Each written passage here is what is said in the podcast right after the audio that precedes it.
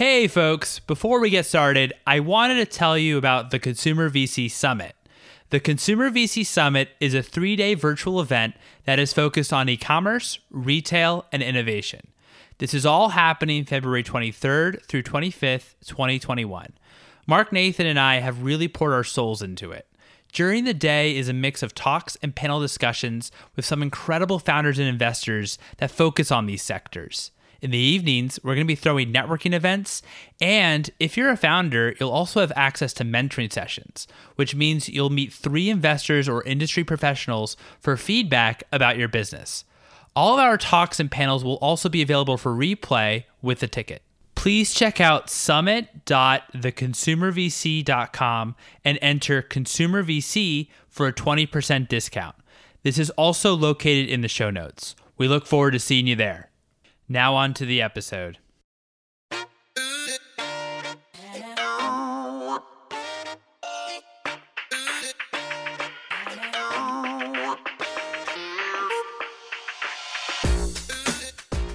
Hello and welcome to the Consumer VC. I am your host, Mike Gelb, and on this show, we talk about the world of venture capital and innovation in both consumer technology and consumer products. If you enjoy this show, please tell a friend or colleague about it and help spread the word. If you want to also search for other episodes or learn about some of the other resources that are available to you, head over to theconsumervc.com. My guest today is Lucy Deland, partner at Inspired Capital who back early stage founders with transformative ideas, brilliant teams, and relentless determination. Some of her investments include Geneva, Habi, and Dandy. Lucy also co founded Paperless Post and previously served as their COO. Without further ado, here's Lucy.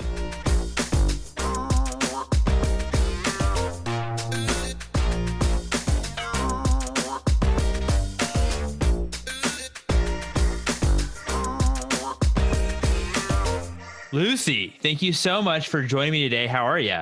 Great. How are you? Thank you for having me.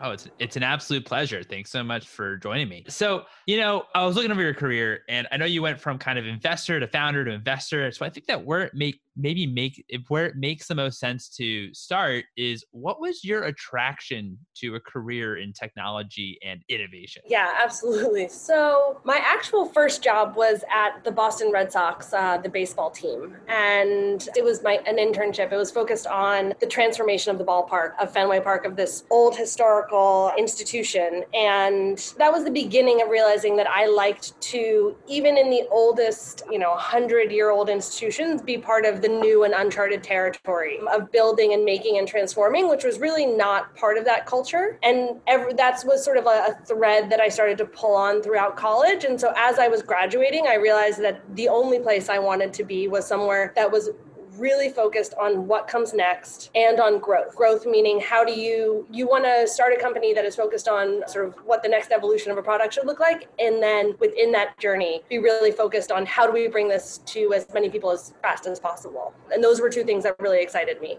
Got it. Got it. No, that that makes a lot of sense. So talk to me a little bit about like the founding of Paperless Post and how that all came together. So I had the great fortune to join forces with two friends who were actually siblings. My friends James and Alexa Hirschfeld. Uh, James had come up with the idea for Paperless while he was a junior at Harvard. So when we started the company, he was actually still in college. And he had this moment where planning his first party, sort of as a pseudo adult at 21 years old, there was no way for him to invite all the friends in the way that he felt was really lived up to the event that he was having that expressed him and himself really well. And he sort of said, if I'm lacking this, I know there are a lot of people who throw much more important events. And I think that the sort of formal communication that celebrates our life milestones really deserves a place on the internet and that design and self-expression is something that's gonna that's been around for the entirety of human history and that's gonna find its way into the internet. And it's important to remember that this is 2007, 2008, when we were sort of throwing the idea around. The first things we heard in investment meetings were that design does not matter on the internet, that no one would pay for anything on the internet, and that nothing can ever be fancy on the web. And we just fundamentally believed that that wasn't true, that the internet was probably going to follow a lot of the trends uh, that humans had had uh, since the beginning of time, not buck them, even though it wasn't where it started. And that efficiency, actually, both in sort of the delivery method and the price point, were going to be really compelling along with design.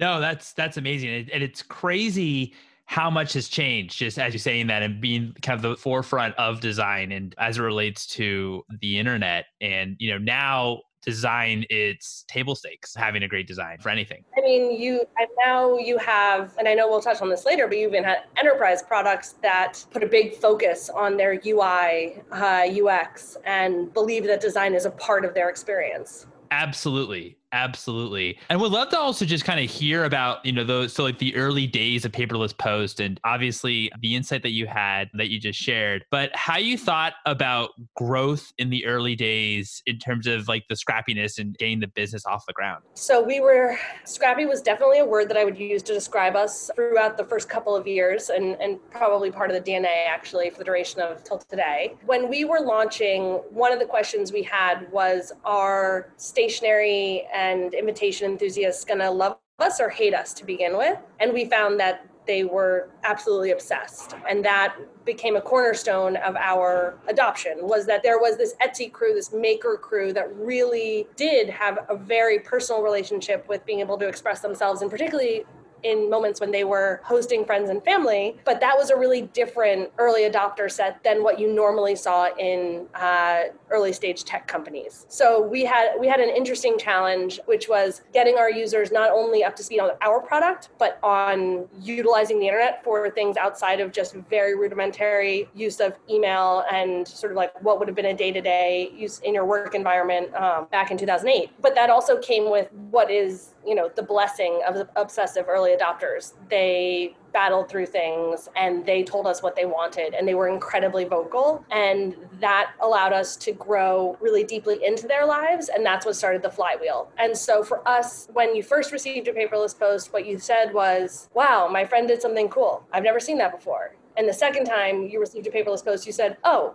we do this now. And when your party would come up, you would go to do it. And so we, we realized that our conversion rate on the receiving of a second invitation was so drastically higher 10x that there was a social moment that made you realize that this is something i also can do and then third fourth fifth actually it kept going up because it was it went from oh i can do this to we do this this is the way we do it now and then we would sort of permeate an entire sort of community and we would become the way that they invited one another yeah, I mean that's amazing how much the conversion rate skyrocketed from the first to the second. That's incredibly um, just like an interesting metric. Oh, I was gonna say, I think it's about how how much consumers watch each other too. Totally, totally. And I think that you know addressing it like that, as you say, it was okay. Like this person's doing it, and then and then it's wait, wait, wait, we're actually doing an event. Okay, we now need to do this, and that kind of mentality um, in terms of adoption. That's that's really really cool. I mean, especially in terms of like organic growth, right? I mean, that's what I think is also kind of fascinating. For us,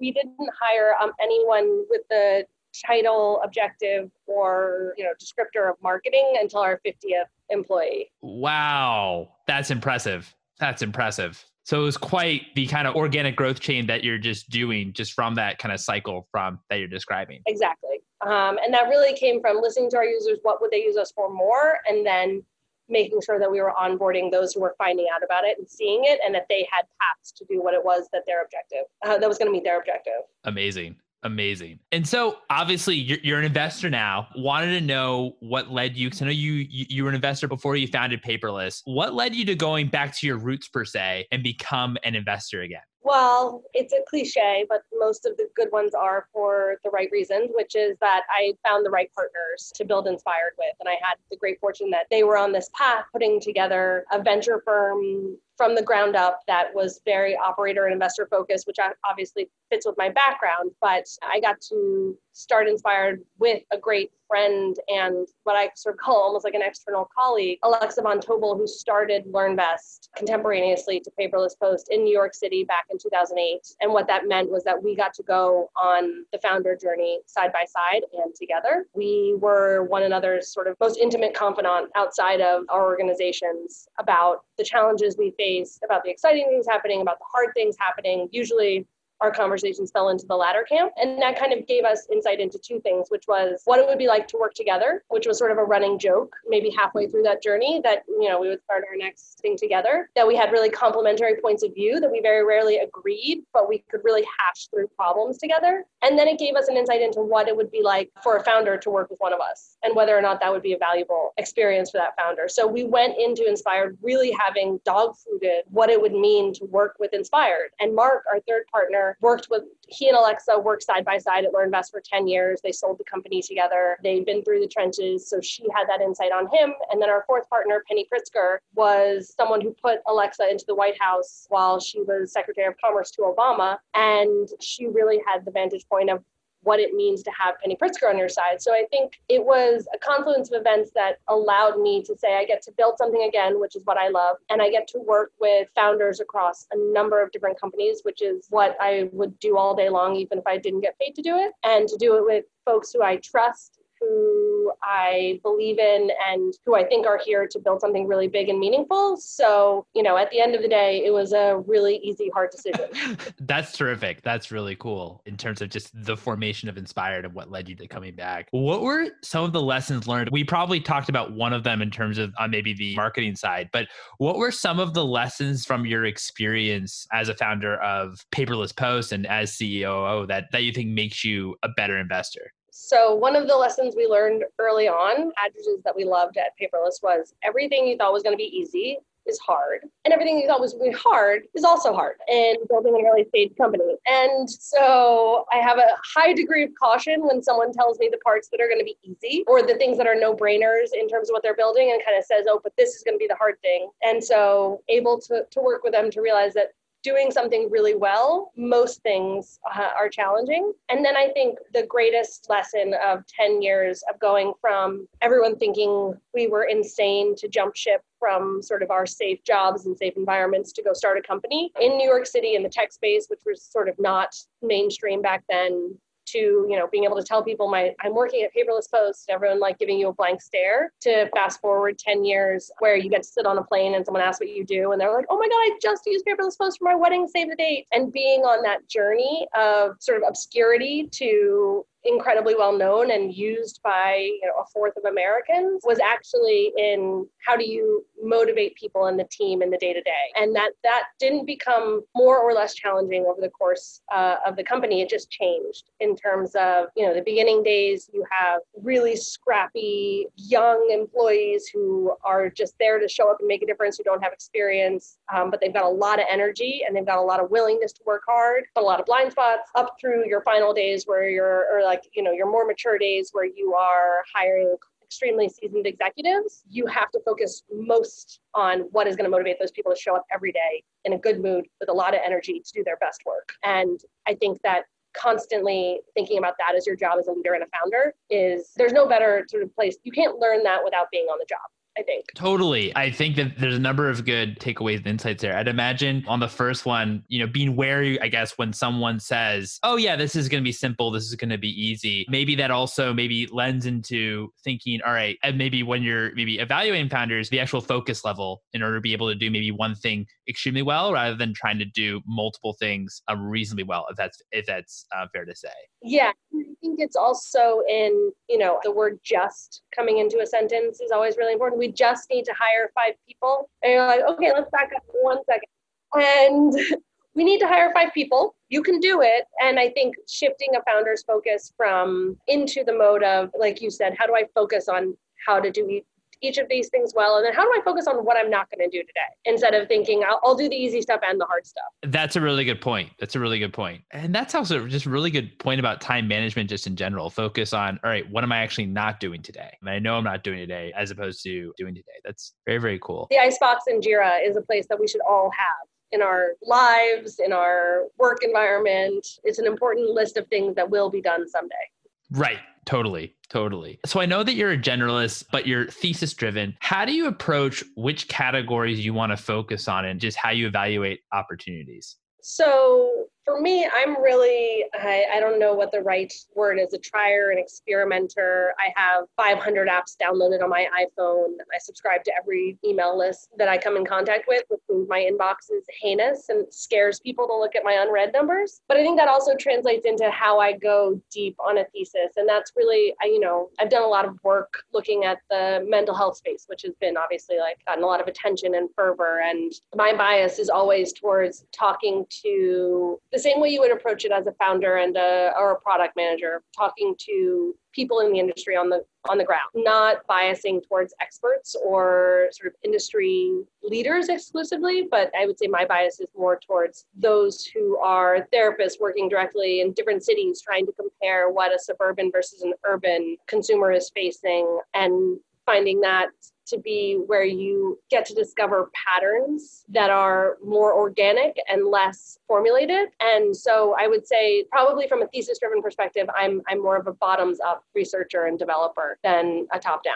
No, that's that makes a lot of sense. I'd love to kind of dive in more on that because I think that, you know, as you said, talking to people on the ground and how they're maybe approaching innovation, you know, I think there's been also a lot of like material on if you're so ingrained and maybe you become an expert on an industry, which I know those are the kind of people that avoid might be the wrong term, but those aren't the people that maybe you, you actively seek out. And, and not to say that I don't listen to their opinions. I guess it's just not to the exclusion of those who might, and I guess it's also closer to the problem I think is mm-hmm. uh, the set of problems in an industry might be where my bias lies. Yeah. No, totally. Because I think that when you are maybe a quote unquote expert or you've had a ton of experience, that you may not even be able to think that innovation could happen or or what that innovation could look like. So I think I think this actually makes a lot of sense in terms of your approach. And I know we spoke about you know, in a prior conversation, we talked about some of the differences when your customer is a consumer versus you know an SMB and enterprise. And you know when it comes to technology and feature set what are your kind of must haves for selling to maybe a consumer versus you know SMB so one of the things I'd like to see in recent trends is kind of how technology aimed at SMBs or prosumers are starting to steal, lift, borrow, whatever the right word is, the UIs of more familiar consumer apps that everyone might be on. So they, we looked at a or talked with a company um, called Trade Hounds, which has a very Instagram-like interface, and it is a labor marketplace in the construction space where you can swipe through to look at the ultimate work done by those in the trade. And, you know, these pictures are probably and, and photographs are very meaningful to those who are in the industry. And the UI is incredibly familiar to everyone who has held a smartphone for the last 10 years. And both from the perspective of how do I create this content, but also how do I consume this content. And so I think on the SMB side and on the prosumer and professional side, there is a, a large move towards how do I take a complex problem and really swallow that complexity in order to deliver an incredibly lightweight, easy to use, intuitive, focused end user experience. And I think, like we were saying earlier in the conversation, I think enterprise, a lot of enterprise software has also built in a lot of focus on design and UX. I think that where that deviates is that there's still a huge hurdle in terms of table stakes to enter a space when you are serving an enterprise customer. And so that side of it has not changed. Whereas I think the, the more focused and niche applications serving SMBs have been able to achieve a lot of elegance in their end user experience. And while they might be robust in terms of solving one focused problem, they aren't trying to have everything in the kitchen sink in their applications. And I think that the form is informing how they deliver that end user experience pretty dramatically. Yeah, I know. Uh, first of all, yeah, I completely agree. I mean, I think that almost design has become table stakes. I guess I, I think I might have said that previously, but it's really interesting how design, even on the enterprise side, is extremely important and you know ease of use as well. And where might have seen SMBs have sort of a reduced set of feature sets from an enterprise, maybe ten years ago, it's like, oh, this is a simpler version of something you would get in SAP. Now I think you see sort of like consumer paradigms being transformed to meet professional need states. Yeah, yeah, I totally agree. I'd love to also discuss, you know, a little bit about your due diligence process and if that due diligence process as well has been disrupted by COVID. Our due diligence process looks a lot sort of, or and particularly mine uh, personally looks a lot like I was saying above, where we want to connect with end users, be it consumers, those in an industry, those on the ground who be using the application, in addition to those industry experts who can kind of give us the zoomed out 30,000 foot view, so we can both check ourselves on our thesis and our understanding on the industry, as well as get as close as possible to the customer, the solution, and the need state. I would say that COVID rather than disrupt our process, it has accelerated it. In 2019, we were already seeing the speed of rounds move quickly, more quickly, more quickly. The speed of rounds accelerate. The shift to Zoom and video only, I believe, has just expedited that. A team no longer needs to coordinate how to be on both coasts, to meet in person with a variety of firms. A number of meetings, even in the same city, that could have taken a few days up to a week, can now be collapsed into a day or two. And that means that all the work that I described above needs to happen in a shorter amount of time. And fortunately, we also have video and calls on our side to make that happen. But I think COVID has had really interesting accelerating effects on the community. And I think where where the process suffers the most in this environment is just in the relationship that's being built between the investors and the founders. And so I think it's it's highly beneficial in this environment when you can work with someone who you've met in the past and forged a relationship with either in person over or over a number of years. But I think that's probably the hardest part today of the COVID diligence is, is really establishing the connection between the founder and that specific investor and the firm as a whole.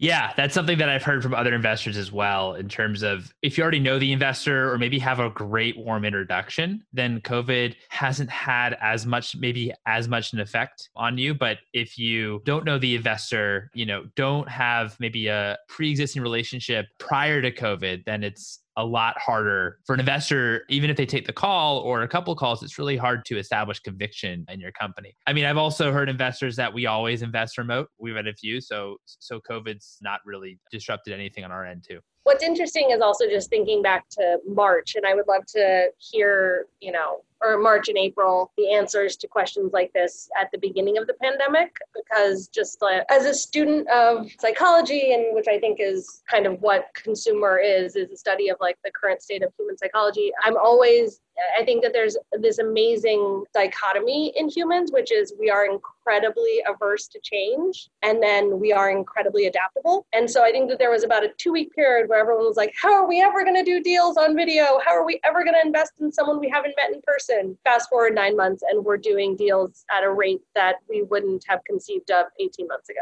Totally, totally. I completely agree. And it's also interesting too, just from some folks saying that now they're so much more efficient because they don't have to travel travel and travel so that there has been maybe some benefits there. I mean, this is a tough time for everyone, but I think we've learned a lot about what is necessary and what is not. and that we are all in a, a, privileged position that we could transition every part of our work into a virtual environment and still stay really productive and learn versus just just result in sort of like hard times in terms of what this environment is doing which is not something that any of us want to persist even though it hasn't been detrimental to as much to our industry. Yeah, I couldn't agree more. So I know you invest in both the seed and series A. I'd love to know about what are some of the different milestones for a company maybe have to achieve in order to raise a seed round in today's landscape versus a series A and some of the differences. So in the companies that I work with and sort of like companies I'm talking to, I, I always I'm a little bit cautious against wide sweeping industry wide metrics for different rounds. What I tend to focus on within a specific company is momentum. What is what is causing momentum, what is building momentum, and that generally tends to be something you've learned, something you've accomplished that's unlocked traction or growth or another key metric, and that that means it's time to raise another round and invest in that learning. And it usually trans. I mean, Sometimes that learning simply means that you know that something's going to work. I think that that is what it can be at the seed round. We have had an alpha, we got this set of feedback. We know that we have a customer base that is primed and ready to adopt this. And then at the Series A, I think that the ante gets upped and it's we launch this, we have clear and present traction happening, and we know that with greater investment, we are going to be able to repeat this new process that we've learned in order to scale revenue. Sometimes that looks like getting to a million dollars in revenue for a Series A. Sometimes you are halfway there or you're double it. Um, and the reason I caution against it is because, you know, I think that sometimes there's this wide sweeping adage of like sort of a million dollars gets you the right to earn it to raise a Series A. But if you've had to fight tooth and nail to generate every dollar of that 1 million and you haven't sort of had that unlock that helps you gain that momentum and that you have some waves working and sort of like the wind at your back, then I'm not sure that it is the right time for you to raise a Series A.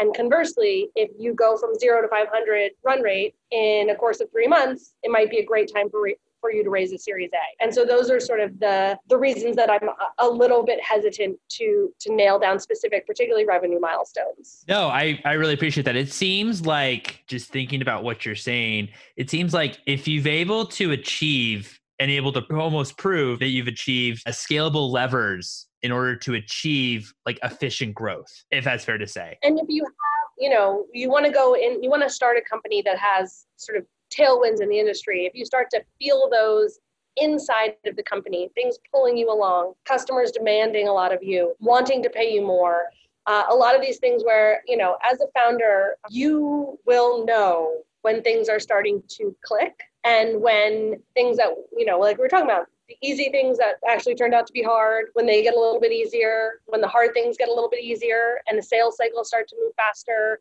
or the adoption starts to, to move a little more quickly. Some of them will be highly quantitative, a lot of them will be qualitative, but I would look for those signals that your customers are throwing to you and the market is throwing to you more than what the investors are throwing to you. No, that's that's really helpful. Thank you. Thank you. That's great. So what are some current trends that you're currently focused on? I know you mentioned mental health. I'm happy to dive in more on terms of what different parts of mental health that you might be focusing on or uh, companies that are focusing on in that space because it is quite a broad space in so to speak, but other trends as well. Happy to hear that too. So I think we can sort of do some hopscotch around. Um, in mental health space, I think that there's an exciting emerging trend around, you know, there's a holistic trend around how do we democratize access to therapy. And now, sort of on the heels of that, we see a trend of how do we actually scale the idea of what it means to deliver therapy, which is to say that how do you create group therapy as a more available option. It is cheaper for the end user, it is more lucrative for the therapist who only has so many minutes and hours in their day, which puts confines on the number of people that they can treat in a given week, month, year. And the concept of group also has been shown to help other people articulate some of the things they're feeling that maybe they wouldn't be able to articulate to a therapist. It's almost like there's a, a learning to be in therapy that happens as part of these things. And then there's the, the sense of community. And I think that that layer of community as a feature within consumer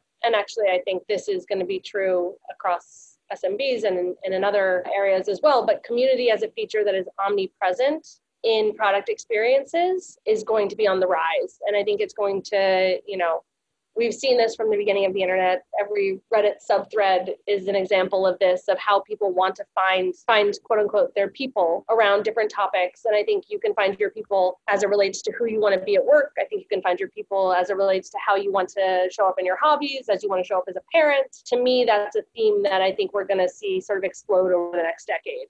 I first of all really appreciate how you um, explained that, uh, especially the part that I find really interesting is this sense of community and how you say omnipresent. So it's not just you know, or it might be that the initial contact point is meeting somebody online, but it also could be that you have in-person communities as well when things get back down to normal. But I love that. Yes, exactly.